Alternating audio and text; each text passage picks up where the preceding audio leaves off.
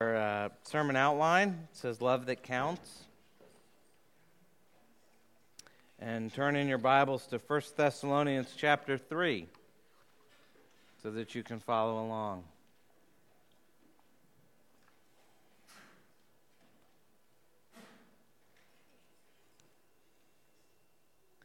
First Thessalonians chapter 3, be reading verses 6 through 13. But now that Timothy has come to us from you and has brought us the good news of your faith and love, and reported that you always remember us kindly and long to see us as we long to see you. For this reason, brothers, in all our distress and affliction, we have been comforted about you through your faith. For now we live if you are standing fast in the Lord. For what thanksgiving can we return to God for you, for all the joy that we feel for your sake before our God, as we pray most earnestly night and day that we may see you face to face and supply what is lacking in your faith?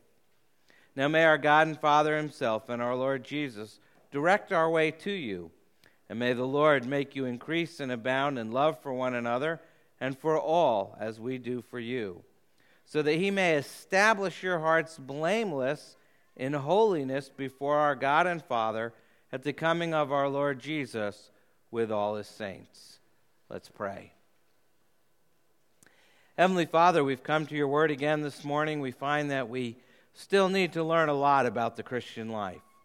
We don't understand why love and holiness are so important and why Paul keeps praying for these things. So, Lord, once again, open our eyes and ears to truly hear and understand and apply this word to our lives. Do this for each of us this morning in His name and for His glory. Amen. Amen. I have a good friend named Mike Graham. He is a PCA pastor in uh, Mount Juliet, Tennessee. About eight years ago, he preached here at Potomac Hills while looking for a call after he graduated from Covenant Seminary. And he eventually received a call to Hickory Grove Presbyterian Church there in uh, Tennessee, in a small town near Nashville. And uh, Mike and his church have developed a partnership uh, with a presbytery in India, the Presbytery of South India. That partnership is called Nation to Nation. And so twice a year, he goes over there uh, for several weeks to preach and teach and to train pastors over there. And However, he's not going to the major cities where they're used to having foreigners come, but rather he's going to out of the way country places and living with the people there and eating the same food that they eat. Now, this works out great for the whole cross cultural experience, but uh, not so great for the whole digestive system experience. And he usually goes through several days of sickness before his body starts to adjust to being in such a different place and eating such different food. And so, in his recent prayer letter, uh, he writes about this, and he starts off by saying, uh, James 5 became very real to me here in India. Uh, he was just there the last three weeks, and in fact, just got back last night. He says, James 5 was very real to me in India, especially the part about asking the elders to pray over the sick and anoint them with oil. I have not been the only one sick this week. However, I was able to get Cipro and to drink Coke and take ibuprofen for the fever and Imodium for diarrhea and Pepto Bismol to settle my stomach. So today, I feel much better. These people were also sick, but they could afford no medication. All they can afford is a little coconut oil. As much as I complain about insurance and medical costs, we have good medical care, at least by comparison to South India. In fact, it was my pleasure to pray for this anointing with oil and for healing. And it's amazing how feeling the pain and the sickness and the suffering that others are feeling causes us to be less abstract and more compassionate. I was equally, equally surprised that a few of these people who had no money to buy medication, when they would get up and we would pray for them, they would actually put a pittance of money in my hands. And it bothered me to take this, but I didn't know what to do. I was praying they would not see a magic in the oil, but see the oil as an instrument of healing in the hands of Christ, much like medicine. But I didn't want to dishonor them by not taking it, since so many people had gathered around for prayer. By the time I finished, there were 170 rupees next to me. That's the Indian money. It was just maybe $3.50 to me. It could buy about three Cokes. But to them, it was far more. Also, all week, the pastor he's working with, Pastor Joachim, kept wearing this Scottish plaid looking scarf around his shoulder. I was wondering why he wore this colorful scarf, and, and he kept pulling it up around his shoulder, and I figured he was just really getting into the Scottish Presbyterian thing. I didn't say anything to him when I would pat him on the shoulder or vigorously shake his hand in greeting. And at the end, Pastor Joachim wanted me to pray for him. So I said, What can I pray for you? And he said, For my broken arm. and he couldn't afford treatment. Talk about shame and enlightenment and compassion coming together all at one time. It ought to teach me the danger of making quick, stupid assessments. I was aghast. Here I was projecting why I might wear a scarf like that, you know, for appearance's sake or just for something silly. And the reality was it was his wife's only scarf, and he was using it as a sling. If that wasn't humbling enough, let me tell you what Pastor Joachim told me. I'm paraphrasing, but this is about what he said. Two years ago, when you came to teach, you taught on Luke 7 and the adulterous woman at Simon's house. He remembered this teaching in some detail. Something happened inside of me when you talked about this gospel that changed my life. So when they said you were coming, I had to come and hear no matter what.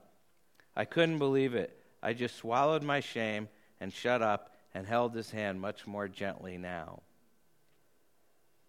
Mike went there to teach them about the love of God with his words. And they wound up teaching Mike about the love of God with their lives. That's what today's passage is all about. And I wrote Mike, told him I, I was going to share this, and and I got a message back from him this morning and said, I'm very grateful that Pastor Joachim can minister grace to your life and to your church as much as he did to me.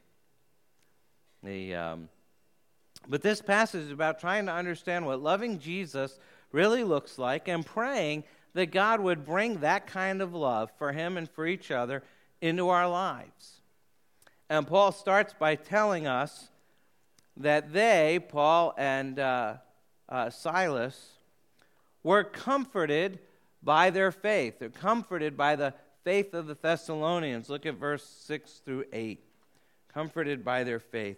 Paul had sent Timothy to them on a long and difficult journey from Athens back to Thessalonica, from the southern part of Greece to the northern part of Greece. It's a distance about 200 miles, probably a, a 10 day journey walking at the time, and to see how the believers were doing there. And if Timothy stayed there a week to minister to the Thessalonians and then headed back towards Athens and beyond Athens to Corinth, where he met up with Paul, the whole trip probably took about a month. And to Paul, that must have seemed like an eternity. And now Timothy has come back to Paul with the news that the Thessalonians are standing firm in their faith. They hadn't been moved by their afflictions. Uh, they hadn't lost the faith due to persecution or to the devil's temptations. And upon hearing such a great report, Paul wrote these words, starting in verse 6. But now that Timothy has come to us from you and has brought us the good news of your faith, he actually uses the same word we use for gospel. He says he's brought us gospel of your faith and love, and reported that you always remember us kindly and long to see us as we long to see you. For this reason, brothers, in all our distress and affliction, we have been comforted about you through your faith. For now we live if you are standing fast in the Lord. Paul says in verse 7 that Timothy's report brought him such joy and encouragement that even in the midst of his own sufferings, it lifted his spirits. He says, We have been comforted about you through your faith. You got to remember what Paul's life was like. You know, he didn't go down to, you know, Disney Athens. Not that people would do such a thing, but, you know, you remember Paul had been attacked and beaten and jailed in Philippi. He was persecuted and chased out of town in Thessalonica and Berea, rejected and mocked in Athens. And he would later summarize this in 2 Corinthians 11. He would say, Five times I received at the hands of the Jews the 40 lashes less one. Three times I was beaten with rods. Once I was stoned. That's an ancient version of stone, not a modern version. They threw rocks at him. You know, we don't think about this. You sign up for Christianity. God loves you and has a wonderful plan for your life. 40 lashes less one, three times beaten with rods, and, you know, on the good day, they threw rocks at you. Three times I was shipwrecked. A night and day I was adrift at sea on frequent journey, in danger from rivers, danger from robbers, danger from my own people, danger from Gentiles, danger in the city, danger in the wilderness, danger at sea, danger from false brothers. Perhaps there's a theme there. In toil and hardship, through many a sleepless night, in hunger and thirst, often without food, in cold and exposure. And apart from other things, there's the daily pressure on me of my anxiety for all the churches. Who is weak and I am not weak? Who is made to fail and I am not indignant? If I must boast, I will boast of the things that show my weakness. And in the midst of this life, it was tremendously encouraging for him to hear Timothy's report, to know that his labor had not been in vain. And rather than bringing uh, bad news that the Thessalonians' faith was wavering, Timothy had brought good news. He'd brought gospel to Paul's life that their faith was bearing spiritual fruit and love. And this good news is as thrilling to Paul as the gospel. And it's clear because he uses the same word. Nothing filled the apostles with joy like news that their converts, these churches that they planted, the people there, were standing fast in the Lord. It's the desired result for all of their ministry. And they were greatly reassured that this was true for the Thessalonians as well. And because they were comforted by their faith, they found themselves praying for their faith. Verses 9 and 10. Praying for their faith. Here, Paul's making a point. He asks a, a rhetorical question. These two verses, one sentence, one question. For what thanksgiving can we return to God for you? For all the joy we feel for your sake before our God, as we pray most earnestly night and day that we may see you face to face and supply what is lacking in your faith.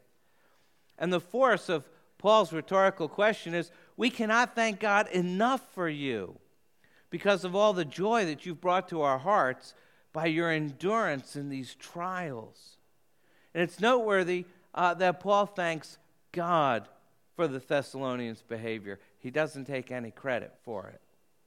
Paul acknowledges uh, that their endurance is really a tribute to the work of God in their lives. As Philippians 2:13 says, "For it is God who works in you both to will and to work for his good pleasure." And he commended the Thessalonians, but he also recognized and acknowledged the hand of God at work in their lives. And Paul gives thanks for Timothy's great news, and he emphasizes his eagerness for a return visit to, Thessalon- to Thessalonica uh, by telling them just how he's praying for them. And, and due to their forced early departure from Thessalonica, the missionaries had been unable to complete their usual round of instruction for the believers there in the fundamentals of the faith. And news of their perseverance didn't relieve Paul of his desire to return to them. And though they're enduring a lot uh, for their faith, they still needed more instruction and spiritual growth. Paul says he wants to supply what was lacking in their faith. Think of it as the Thessalonians were uh, tender young plants, and their tender roots held them firm against the present storm, but they still needed to grow and mature. and put down deep roots. The Bible uses that uh, analogy often in the Psalms and, and Colossians that we need to be firmly rooted in the faith. But this is the first explicit reference to deficiencies in their spiritual condition. Deficiencies due more to immaturity than to waywardness. You know, they haven't really uh, been taught a lot about the faith, not so much that they're going off and doing a lot of bad things. And up to now, Paul has described them as having the characteristics of new Christians, but he says they're deficient in certain respects. Perhaps as a, a child would be deficient in comparison with an adult. Okay, it doesn't mean that they're bad, they just have a lot more growing up to do. And in chapters 4 and 5, Paul's going to directly address, minister to some of those deficiencies. One particular lack in their instruction related to sexual holiness. And Paul's going to address that in chapter 4, and Rich is going to preach about that next Sunday. And uh, we'll send out a reminder announcement, uh, particularly for those of you with children, uh, so you know what's coming next Sunday. Another area in which they need more instruction concerns the second coming and final resurrection. And Paul's going to address that later in chapter 4, and we'll get to that in two weeks. But these verses give us a glimpse into Paul's uh, private life. The text says that he prayed night and day most earnestly. That doesn't mean he prayed nonstop, but it means he kept praying. During the day, he kept praying for him. During the evening, he kept praying for him. It wasn't nonstop, but it was sort of over and over and over again. And he prayed most earnestly that God would let him see them again. And so he prayed for them. And not only did he pray for their faith, but he also found himself praying for their love and holiness. Verses 11 through 13, praying for their love and holiness. It says, Now may our God and Father Himself and our Lord Jesus direct our way to you. And may the Lord make you increase and abound in love for one another and for all, as we do for you, so that He may establish your hearts blameless in holiness before our God and Father at the coming of our Lord Jesus with all His saints. Thessalonians are already noted for their love, but Paul prays that it might overflow he says that it might increase and abound even more.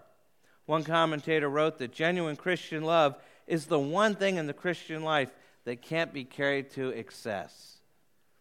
You can't love too much. The image of love overflowing its container suggests that Christian love is something that wells up from within a person naturally.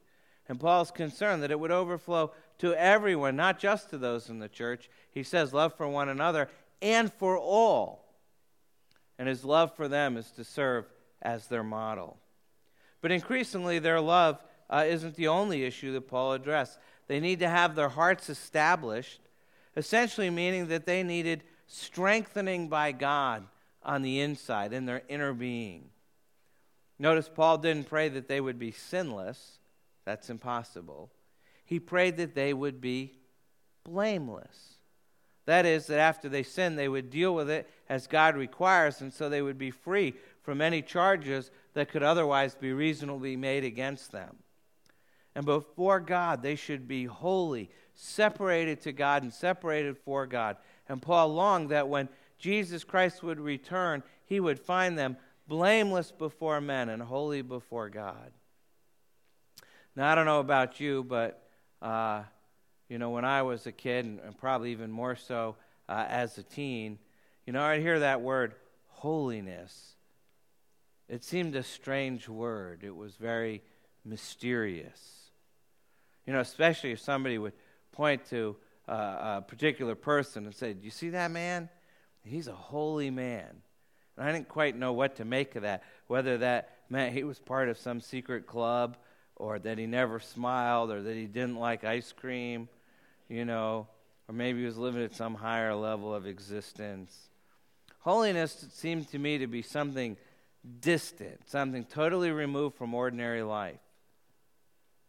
I think a lot of Christians have that sort of view of holiness.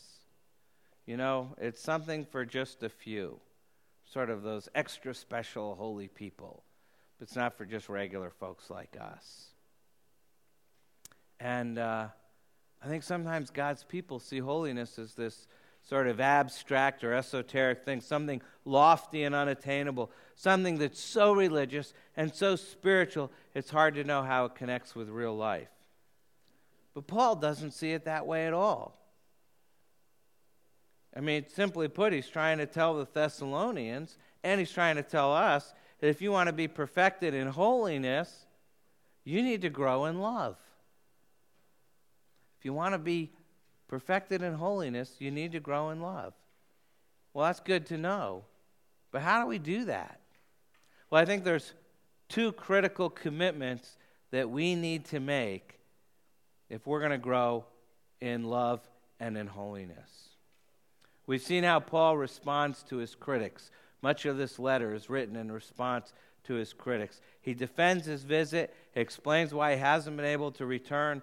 But in the course of his explanation, I think we can discern two major responsibilities of pastoral ministry for today. But I think it's important to note these two tasks aren't just for pastors or elders. Certainly is for them, but I think they apply to each and every person who claims to be a follower of Christ. And I think these two commitments are critical. And the first one is our commitment to the Word of God. Our commitment to the Word of God. In 1 Thessalonians chapter 2, which uh, we finished uh, last week, Paul refers to his message three times as the gospel of God and twice, excuse me, twice as the word of God. And it's Paul's firm assurance that his message came from God and that his gospel is in reality God's gospel. He didn't invent it, he was the steward entrusted with it, he was the herald commissioned to proclaim it, and above all, he has to be faithful. And every authentic Christian ministry begins here with the conviction that we've been called to handle God's word as its guardians and its heralds, its stewards, its proclaimers. We don't need to be satisfied with rumors of God. It's not a substitute for the good news from God. Now, of course, we're not apostles like Paul was. But we believe that in the New Testament, the teaching of the apostles has been preserved and has now been passed on to us in its definitive form. In fact, Jude, the brother of James, writes in his epistle Beloved, although I was very eager to write to you about our common salvation, I found it necessary to write, appealing to you to contend for the faith that was once for all delivered uh, to the saints. And that's what uh, we have to know. We're trustees of that apostolic faith, which is given to us in the Word of God and which works powerfully in the lives of those who believe. And our task is to keep it and study it and expound it and apply it and obey it. So, our first commitment, if we're going to grow in holiness, if we're going to grow in love, our first commitment is to the Word of God. Everybody wants to grow in holiness and love, but not everyone wants to put time in to the Bible. And it just doesn't work. There's no shortcuts. You have to be committed to the Word of God. Second, there's our commitment to the people of God. We've seen Paul express his deep love and care for the Thessalonians. You know, he, he likens himself to being a mother to them, being gentle with them, to being a father with them, and encouraging and exhorting them. And he, he acted towards them as if they were his children. And they were his spiritual children since he'd introduced them to Christ. So he fed them and taught them. He earned his uh, own living when he was there so as not to be a burden to them. He was concerned to see them grow into maturity. He's gentle and sacrificial in all of his dealings with them. And then in uh, 1 Thessalonians 2, from verse uh, 17 all the way to the end of today's passage, so that's last week's and this week's passage, Paul gives us this moving illustration of what he's been writing about. He's laying his heart bare before them. He speaks over and over again about his love for them. He left them with the greatest reluctance, and in fact says he'd been torn away from them against his will. And he tried hard to visit them, but all his attempts were thwarted. And so, desperate for news uh, of them, he found it unbearable. And so, at great cost, he sends Timothy to encourage them and to find out how they were. And when Timothy comes back with good news, Paul is overwhelmed with joy and thanksgiving. All this time, he'd been pouring out his heart for them in prayer. And the fact that his life is unavoidably bound together with theirs. Verse 8, he says, after getting this good report, he says, For now we live if you are standing fast in the Lord. And so that's a double commitment of the Christian first to the Word of God, and second to the people of God. And that way, we're all ministers of the Word, and we're all ministers of the church. Another way of expressing the same thing is to say the two chief characteristics of ministry are truth and love. It's those things that build up the church. Ephesians 4:15. Rather, speaking the truth in love, we're to grow up in every way into him who is the head, into Christ. And yet, I think this combination is increasingly rare in the church. Some people are great champions of the truth, and they're anxious to fight for it, but they display little love. Others are great advocates of love, but they don't have an equal commitment to the truth, as Jesus and the apostles did. And truth can be too hard if it's not softened by love. And love can be too soft if it's not strengthened by truth. It's really not an either or situation, it's a both and. We need truth and we need love. And if we ask how we can uh, develop these two commitments uh, to the Word of God and to the people of God, this balanced combination of truth and love, there's only one possible answer, and that's namely by the power of the Holy Spirit, since He is the source of both truth and love. Uh, he is the Spirit of truth, Jesus says in John 14, and Paul writes uh, about the fruit of the Spirit, and the first thing he says is the fruit of the Spirit is love in Galatians 5. Therefore, we have no greater need than for the fullness of the Spirit, who alone can lead us in the single path of truth and love. There's no way we can know this side of heaven what that's going to look like for us. But we know what the commitments are we need to make. We can see some of that in the life of Paul and in the uh, Thessalonian church. But what does it look like for us? I'm not sure I can answer that question for you. Let me share again a little story that will maybe shed a little light on what that day will be like uh, when this all starts to come together for us. I'll finish where we began. I'm going to pick up again from the prayer letter from Mike Graham, pastor of Hickory Grove Presbyterian Church. He, he writes after his humbling experience with uh, Pastor Joachim, uh, where he was uh, patting him on the shoulder and shaking his hand vigorously, only to find out he had a broken arm.